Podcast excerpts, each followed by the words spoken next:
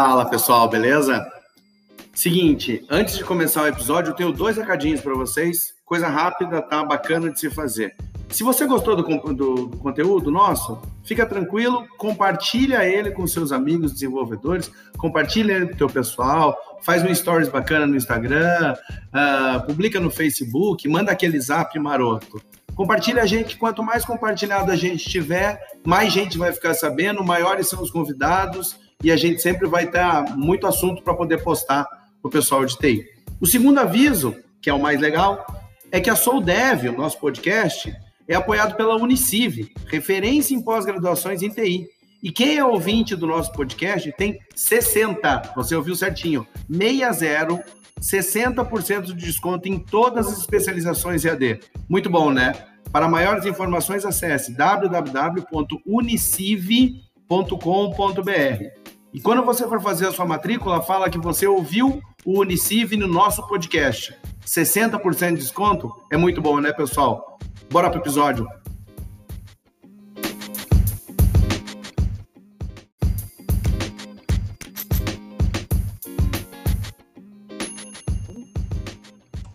Fala, Dev. Tudo bem com vocês?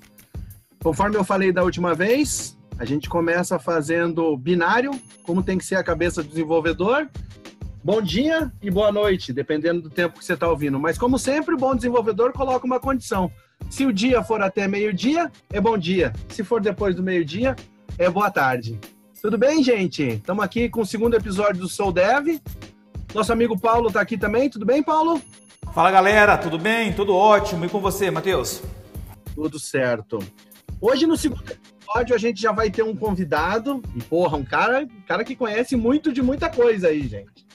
E a gente vai desmistificar um pouco é, o universo hacker. Olha que papo bacana de conversar. Temos aqui com a gente Júlio Della Flora. Tudo bem, Júlio? Como é que você tá? E aí, pessoal, tudo bem? Aqui tá tudo ótimo. E com vocês, como é que tá? Tudo ótimo, é. seja bem-vindo, Júlio. Muito obrigado, cara. Eu agradeço muito pelo convite. Júlio, você pode falar para nós um pouquinho quem é o Júlio? Dar um background para nós do Júlio? Beleza, posso sim. Vamos ver por onde eu, eu começo. Eu sempre gostei de computação, né? Gostei desde criança, lá pelos 13 anos, eu comecei a, a me interessar por computação, ganhei um computador e aos 14 anos, se não me engano, eu comecei a frequentar um clube de robótica. Então, daí que vem o meu interesse por eletrônica, né? Tanto por segurança da informação quanto por eletrônica. Eu sou bacharel em ciência da computação, eu fiz pós em segurança e fiz um mestrado também em ciência da informação. Né? Hoje eu atuo como professor e coordenador e também como consultor de segurança. É um, é um, um, resumo aí. Eu sou bastante entusiasta também de hardware hacking, né? De tudo que tem a ver com eletrônica misturado com segurança da informação. É mais ou menos isso que eu faço hoje em dia. Professor, coordenador, consultor. Que ótimo, que bacana, cara, que legal. Então vamos lá. Uh, hackear está no imaginário popular como alguém que vive no submundo, que acessa a internet usando brechas de outros e nunca tem o seu IP identificado, pois cria saltos e usa o gateway de outros para nunca ser pego. Sempre com quatro monitores em um porão escuro. É alguém que lê os códigos de Matrix sem precisar de tradutor, que acessa qualquer sistema no mundo sempre procurando backdoors. Mas será que tudo isso não foi os blockbusters americanos que nos fizeram acreditar? Será que existe tanta magia e tanta coisa para se hackear? Hackear no tradutor é cortar algo grotescamente, mas virou tão cult que deixa a nossa mente pensando em algo excepcionante. Como funciona de verdade um dev hacker? Como ele aprende? São sempre autodidatas ou eles fazem curso? Acredito que hoje vamos sanar algumas dessas nossas dúvidas e dos devs que nos ouvem. Júlio, o quão dev é um hacker, Júlio? Bom, uh, é, é, o, quão ele, o quão ele quiser ser, né? é, eu acho que sempre tem que ter o, o, o, pelo menos o básico de desenvolvimento, né? Ele tem que ser um programador, tem que entender pelo menos de uh, pelo menos o básico de lógica de programação, né? Todo todo analista de segurança ou todo dito hacker, né? Eu, eu, até não gosto de utilizar muito essa palavra que eu acho um pouco pejorativa, né? Pela, pelo que ela acabou se tornando ao decorrer do tempo, mas todos os ditos hackers que são realmente entusiastas por segurança da informação, eles têm um background em computação. E para ter um background em computação, você precisa necessariamente saber programar alguma coisa ou ter ao menos a lógica de programação, né? Então eu digo assim, é, existem profissionais, existem hackers que têm um background maior em programação e que têm especializações em áreas que envolvem muito desenvolvimento de código. Entretanto, existem profissionais também da área de segurança da informação que têm menos interação com código, né, com desenvolvimento de código. Vai depender exclusivamente da sub-área da segurança que aquele profissional ou que aquela pessoa específica seguiu. Legal. E ô Júlio, é, falando de programação, né? É, Existem linguagens que são mais fáceis para você testar um backdoor, testar alguma vulnerabilidade, ou depende mesmo do cara da, da loja de programação? Porque a gente é. vê muito falando de Linux, Unix, FreeBSD, todas essas coisas. Isso aí é, é, é, é real? É necessário ter conhecimento em tecnologia, tecnologias específicas? Como é que funciona? Bom, eh, você pode desenvolver, desde que a, a linguagem de programação é, suporte isso, você pode desenvolver os seus experimentos em qualquer linguagem. Entretanto, existem algumas linguagens que são mais utilizadas para a área de segurança. Você Porque pode já existem. Posso sim, existem já bibliotecas prontas, como por exemplo o Python. O Python é uma linguagem muito utilizada é, para essa área de hacking, porque pela facilidade de se desenvolver scripts, né? Pela facilidade de, de, de se uh, interpretar código. Né? O Python é muito dinâmico, tem muitas bibliotecas, faz, faz muita coisa e de maneira rápida e também de maneira dinâmica, no caso, né?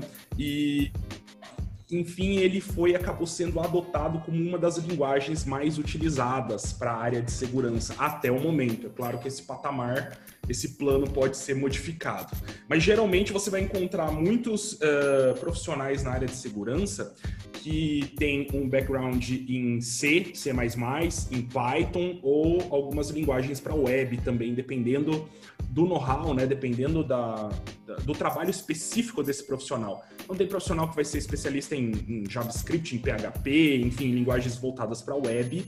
Uh, tem profissionais que vão ser mais especializados em, em linguagens de script, por exemplo, Bash, né? Legal. Uh, E outros profissionais mais generalistas, né, vão ser uh, especializados em, por exemplo, Python, Perl ou Ruby né, que são linguagens bastante utilizadas nessa área. É, eu, por exemplo, gosto muito de hardware, então eu acabo desenvolvendo muita coisa na linguagem do Arduino.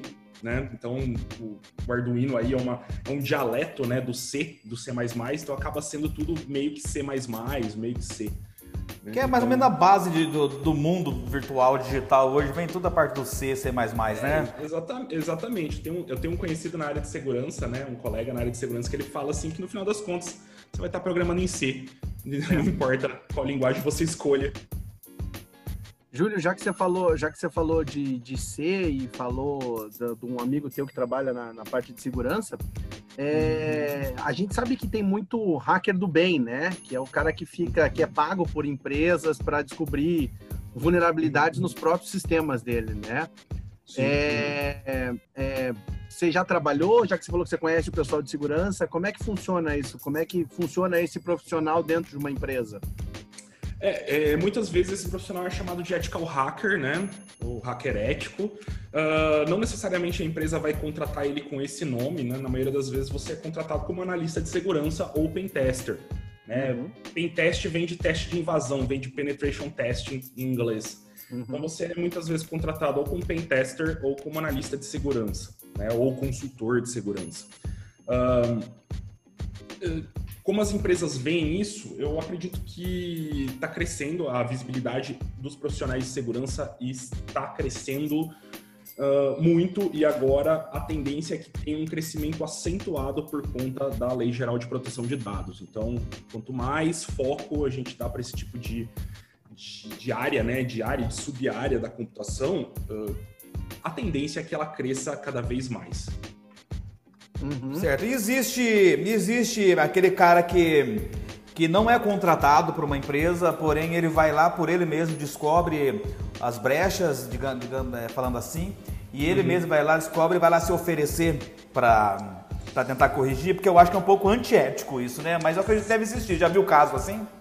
Sim, com certeza existe. Entretanto, dependendo da maneira como esse profissional faz, é, é considerado crime, né? Entendi. É, existem, é uma... existem profissionais que são chamados de bug hunters, né? O chamado bug bounty, que é onde você é pago pelas brechas que você descobre da empresa.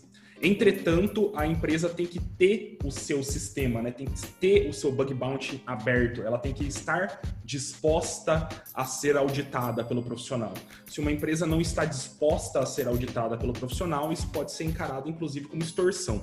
Né, quando um profissional é, encontra é, uma vulnerabilidade. É bom a galera ficar ligada, né? Exatamente. Encontra uma vulnerabilidade e vai.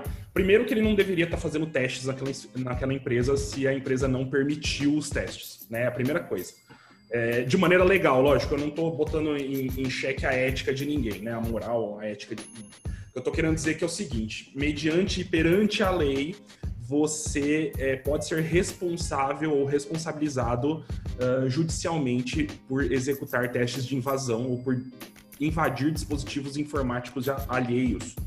Então, essa é a questão. Uh, quando a gente vai fazer um pen test numa empresa, né, um teste de invasão numa empresa, nós temos um contrato. E essa empresa, ela uh, discrimina nesse contrato o que a gente vai poder fazer e quais os alvos a gente vai poder atacar. Então a gente tem respaldo jurídico para fazer isso. No caso do bug bounty, né, no caso do, do da, da, busca, né, da caçada por, por bugs, uh, existem empresas, existem sites, empresas especializadas que é como, por exemplo, uh, HackerOne, que são empresas que fazem a ponte entre organizações que querem ser auditadas e profissionais de segurança que querem uh, tentar descobrir falhas em determinadas tecnologias.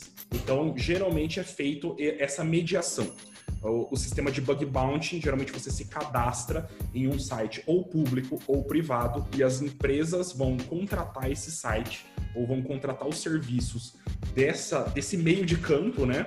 Para que você consiga eh, fazer, estabelecer uma. estabelecer de fato o, o, um teste entre a empresa e o profissional. Então é assim que funciona.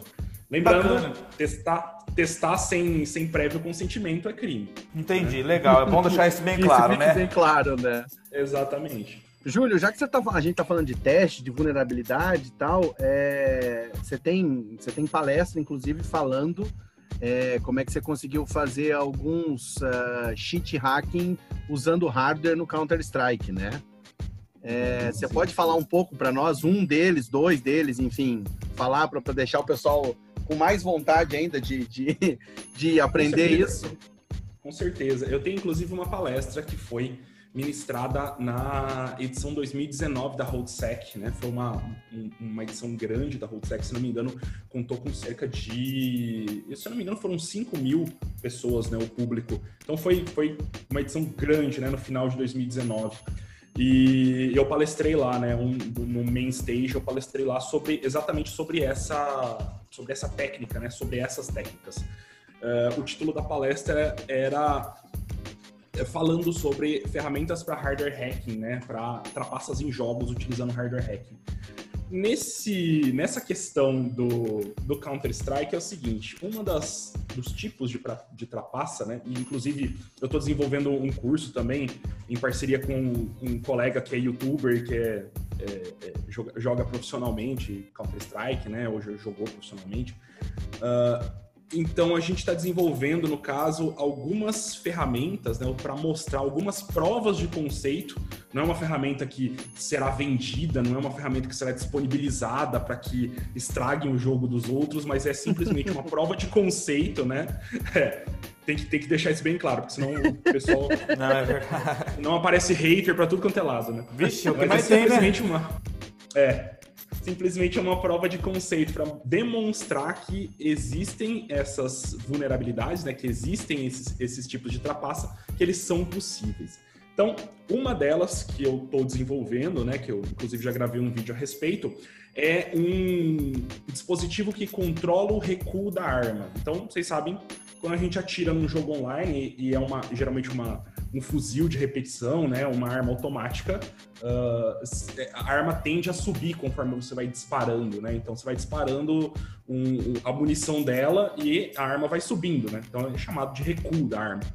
Eh, jogadores habilidosos eles conseguem controlar esse recuo utilizando o mouse, né? Então eles vão fazendo o desenho inverso do, do, do recuo da arma para tentar controlar e fazer com que todos os tiros acertem o mesmo local. É, ocorre que é possível, através de algumas features do Arduino, de algumas possibilidades do Arduino, eu consigo simular um mouse e a partir do momento que eu clicar no botão para disparar, uh, o meu mouse simulado no Arduino, ele vai fazer o desenho inverso do recuo dessa arma para tentar calibrar essa arma no centro do alvo. E isso faz com que todas as balas ou todos os tiros eles acertem mais ou menos o centro do alvo. Essa é e a como é ideia, é que é? é o, o, mouse é ligado no Arduino e o Arduino é ligado na USB do computador, né? Mais ou menos isso Exa que você tá Exatamente, exatamente. Dá para fazer de várias formas, mas uma das formas é, é essa. Então eu uso um Arduino com um USB Host Shield e o Arduino que eu utilizo tem que ser pelo menos é, ter um microcontrolador que é o ATmega 32U4 que é o microcontrolador que tem a habilidade de, de se comunicar por HID, né, dispositivo de interface humana. É um uhum. microcontrolador que consegue simular teclado, mouse ou joystick, ou MIDI também. Né? Então, a partir daí, é, é, o meu Arduino, eu estou fazendo um man in the middle, né? Eu estou pegando as informações do meu mouse, estou recalibrando, mandando pro Arduino, né? É, passando pelo Arduino, e daí o Arduino está mandando para o meu computador, fingindo que é um mouse.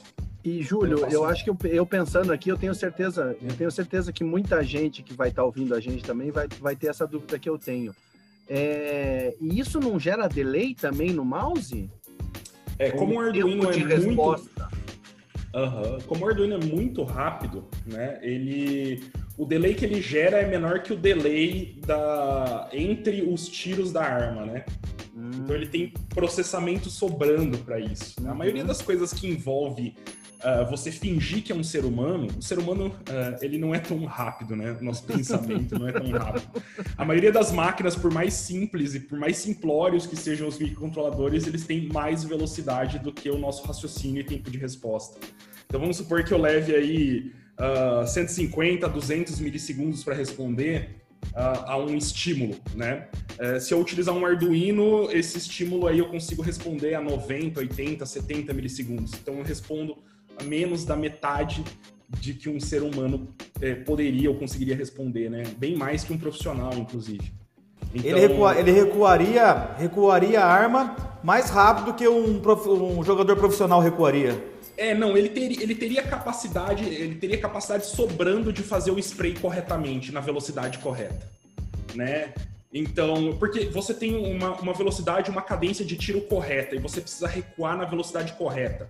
Né? Então, uh, esse, essa velocidade não é tão rápida, né? Quando você desce o mouse, não é tão rápido. O Arduino ele tem processamento é, além do necessário para fazer esse tipo de, de teste, né? Esse tipo de trapaça. Né? Aí falando de outra técnica também que eu tava que eu também abordei na RoadSec 2019, né? Tem palestras, se vocês quiserem dar uma olhada. Eu também falei bastante sobre hardware hacking nas palestras que eu ministrei para a Uniciv, a qual eu sou coordenador de pós-graduação, né? Uh, uhum. Existe uma outra palestra, desculpa, existe um, um, outro, uma outra prova de conceito que eu estou desenvolvendo que ela utiliza um sensor de cor. Então é um sensor de cor que reconhece eu eu colo ele na. uso uma fita adesiva, colo ele no monitor e ele reconhece qual a cor do pixel, né? Uhum. E eu faço uma espécie de trigger bot. Isso é muito utilizado em cheats de software. Né? O trigger bot é o seguinte: uh, ele fica esperando alguém aparecer na sua mira. A hora que alguém aparece na mira, ele dispara, né? Ou ele clica no mouse para disparar. Então, eu consegui desenvolver utilizando hardware, ou mais ou menos um mecanismo parecido com o trigger bot de software. Então, eu faço ele pegar os dados do pixel, né, informação de cor do pixel que ele está apontado. A partir do momento que essa informação de cor muda, ele dispara. E isso ele faz de maneira muito rápida, né? É... Não só com sensor de cor, existe a possibilidade de usar visão computacional também. Então eu consigo usar uma webcam, eu consigo usar uma câmera específica, né, para isso. E essa câmera ela vai, por exemplo, uh, ficar filmando ali a 60, 90 quadros por segundo, e assim que aparecer um inimigo, ela vai mandar informação para disparar o mouse. Então, tem muita, muitas formas de se fazer, né? É, tem, inclusive, há embots, né? Sistemas de controle que seguem é, inimigos e eles podem ser usados também utilizando visão computacional, né? Daí ela vai usar o mouse e, a partir do local, do eixo XY onde ela tá no monitor, ela vai falar assim, ó, o, o seu inimigo está no eixo X, uh, sei lá, 20 pixels e no eixo Y 40 pixels. Então ele vai apontar o mouse para onde a câmera está apontada. Então isso cria também o chamado aimbot, né? Que, que é quando ele mira automaticamente. Claro que, legal, que isso é tudo prova de conceito, né? Tudo prova de conceito, né? Obviamente que você não deve fazer isso para estragar a experiência de jogo do seu coleguinha. Mas é importante notar que isso é possível. Quando a gente cria uma prova de conceito, é para mostrar que o conceito é possível. Isso né? aí. Então não é, não é para atrapalhar os outros ou para destruir o jogo, é só para mostrar. Pessoal, o mais legal é o seguinte, quem sabe, como já diria Fausto Silva, quem sabe faz ao vivo, né? É, eu preciso contar, eu preciso contar esse bastidor, né? Nós estamos gravando o podcast, pela pandemia a gente grava cada um na sua casa e nós fomos hackeados. Caiu a internet. ah lá. Que sorte, né? Imagina. Eu fui hackeado pelo. Eu fui hackeado pelo profissional que tá em, em cima do, do poste nesse exato momento na frente de casa. Beleza, ele achou, então, ele achou uma ótima, ele achou uma ótima ideia fazer manutenção agora, assim, no bairro inteiro. Vamos lá. Beleza, vamos lá. Júlio. A gente estava falando e é, então ótimo, gostei. De, eu estou ouvindo esse podcast, estou na minha casa e uhum. achei tudo isso muito legal. Eu posso estudar para virar hacker, então? Pode, com certeza. Para falar a verdade, uh, hacking é mais um mindset. Eu também não gosto muito dessa palavra, porque o povo acaba. O povo usa demais certas palavras, né? E elas caem assim no, no de contexto geral, acaba sendo de, deturpada a ideia da palavra, né? Mas hacking é mais um estilo, hacking é mais um estilo de vida, né? a ideia do hacking, você obviamente vai ter que estudar muito, né? Sem estudar, você não vai conseguir nada mesmo. Mas a ideia é que sim, você consegue estudar as ferramentas, você consegue estudar as técnicas, você consegue ir adquirindo é, uma noção de como profissionais de segurança da informação trabalham. Né?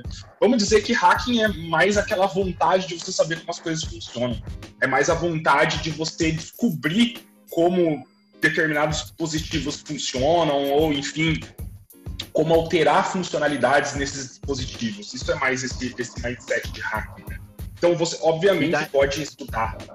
Pode falar. É, e daí, quando eu falo, quando eu falo a gente estudar mesmo, é, hoje você ministra cursos uh, de ethical hacking, uh, de cybersecurity, né? Sim, com certeza. Então hoje eu tenho. Nesses, nesses cursos, que, que tipo de, de matéria que a pessoa vai estudar, por exemplo? Ok, nesses cursos você vai estudar desde segurança ofensiva, introdução à segurança ofensiva, então você vai saber como iniciar um, uma análise de vulnerabilidade ou como iniciar um pen test, ou como desenvolver um teste de invasão.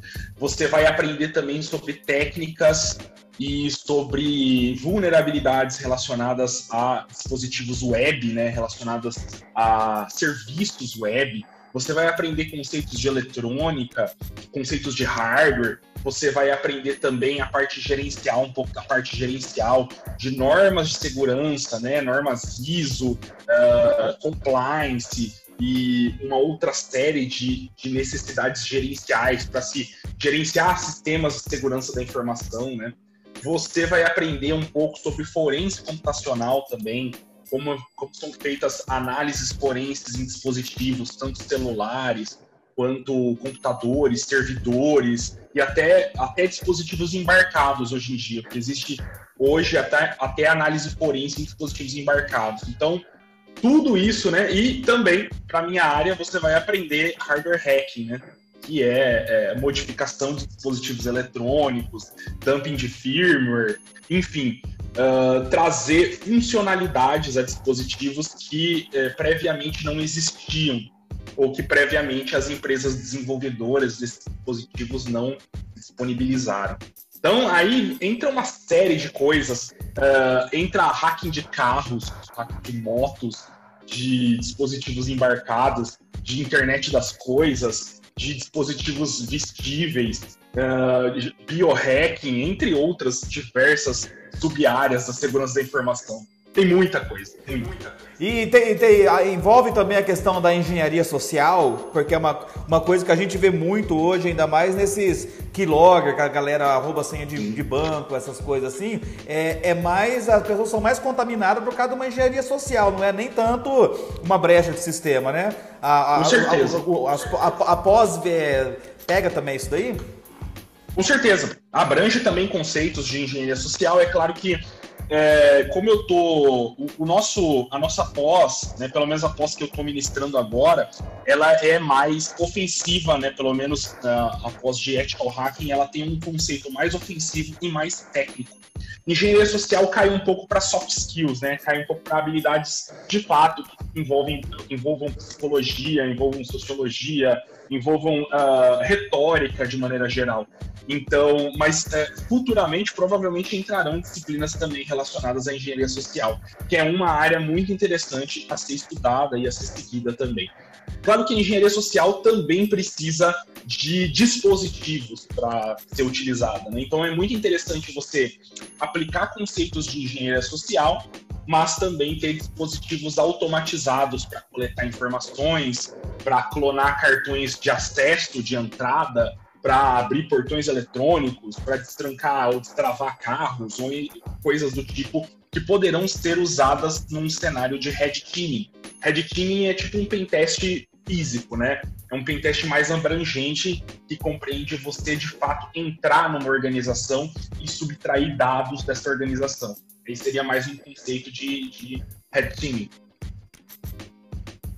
bom, hein, rapaz? Que papo bom. Pena que a gente, a gente tem tempo para acabar. Eu vou fazer uma última pergunta, Júlio, mas antes, a gente sempre. A gente tem outro podcast, a gente tem esse também do Soul Dev, uhum. e a gente sempre gosta de fazer um paralelo, um gancho para alguma coisa assim. A gente sempre fala um livro, um filme, uma música, alguma coisa assim. E daí, dessa vez, a gente deixou para você falar. Tem algum, sei lá, algum livro, algum filme, alguma música que que te inspira no, no, no, no universo hacking, que, que, sei lá, te fez aflorar alguma coisa, ou um livro mesmo que você tem estudado, que você gosta muito? Posso falar vários. Se vocês quiserem, eu posso falar uma série, eu posso falar um livro, eu posso falar um filme. Porra, pode, pode falando, pode falando. É. Vamos lá, então. Um livro muito interessante que vale a pena ser, ser lido e que faz toda uma alusão a essa cultura cyberpunk, né? Essa cultura da onde o, o hacker saiu, né? Porque o hacker é um, é um, é um derivativo do pós-punk lá da década de 80, né? Foi daí que saiu essa cultura industrial, o hacker. Então, um, um livro que, que, faz muita alusão a isso é chamado de Neuromancer. Vocês já ouviram falar. E... Neuro... Neuromancer. Neuromancer. Isso, é do William Gibson, o livro. É o primeiro livro, né? São três, é uma trilogia é, Neuromancer, Countdown Zero e Mona Lisa Overdrive. São os três livros do William Gibson que são extremamente interessantes, porque eles trazem esse conceito futurista, distópico, né? Uh, onde a tecnologia se tornou uma coisa meio complicada, meio ruim, né? E as pessoas estão em um estado meio decadente. Então, é um livro incrível. É um livro incrível. São três livros incríveis, mas o mais conhecido é o Neuromancer, que é o primeiro livro. Como série, tem uma série extremamente interessante do ponto de vista técnico, que é Mr. Robot. Não sei se vocês já ouviram falar dessa já, série. Já. Então, Mr. Robot é, é, muito interessante do ponto de vista técnico, porque eles utilizaram, né, eles, eles reuniram profissionais que tinham noção, né, que tinham um bom entendimento sobre segurança da informação para fazer a série. Então, tudo que você é, assistir na, ou pelo menos a maioria esmagadora da, dos ataques que você assistir no Mr. Robot são ataques reais e possíveis. Então, diferente de outras séries que a gente conhece sobre, sobre hacking, que é mais um negócio meio fantasioso, digamos assim, lá no Mr. Robot não. A maioria daquelas coisas que ele faz são de fato é, ataques possíveis e ataques viáveis para serem executados. Né? Então, eu acho que eu, eu nunca vi na, pelo menos na, em todos os episódios que eu assisti do Mr. Robot, eu não me lembro de algo que eu não conseguisse uh, definir especificamente o que ele estava fazendo, né? Então acho que a maioria das coisas eu, pelo menos eu assisti uma palestra sobre, ou eu conheço qual é a ferramenta que ele utilizou, ou conheço qual o hardware que ele utilizou. Então, cara, incrível. Muito legal o Mr. Robot, vale a pena dar uma assistida, né? Vale a pena assistir, fazer uma maratona de Mr. Robot. Júlio, valia a pena a gente ter mais tempo para conversar com você. Isso sim que valia a pena, cara. Oh, é, obrigado, obrigado. Fiquei muito feliz de você ser o primeiro convidado do, do, do Soul Dev. Ah, que ótimo. É, só, só enriqueceu o nosso papo. Porra, a gente ficava horas conversando com você aqui fácil, fácil. Com certeza. O papo é bom, o assunto é melhor ainda e a pessoa que está do outro lado é muito boa gente. Obrigado, ah, Júlio. Obrigado. Eu agradeço. Mesmo. Posso deixar mais uma palavrinha?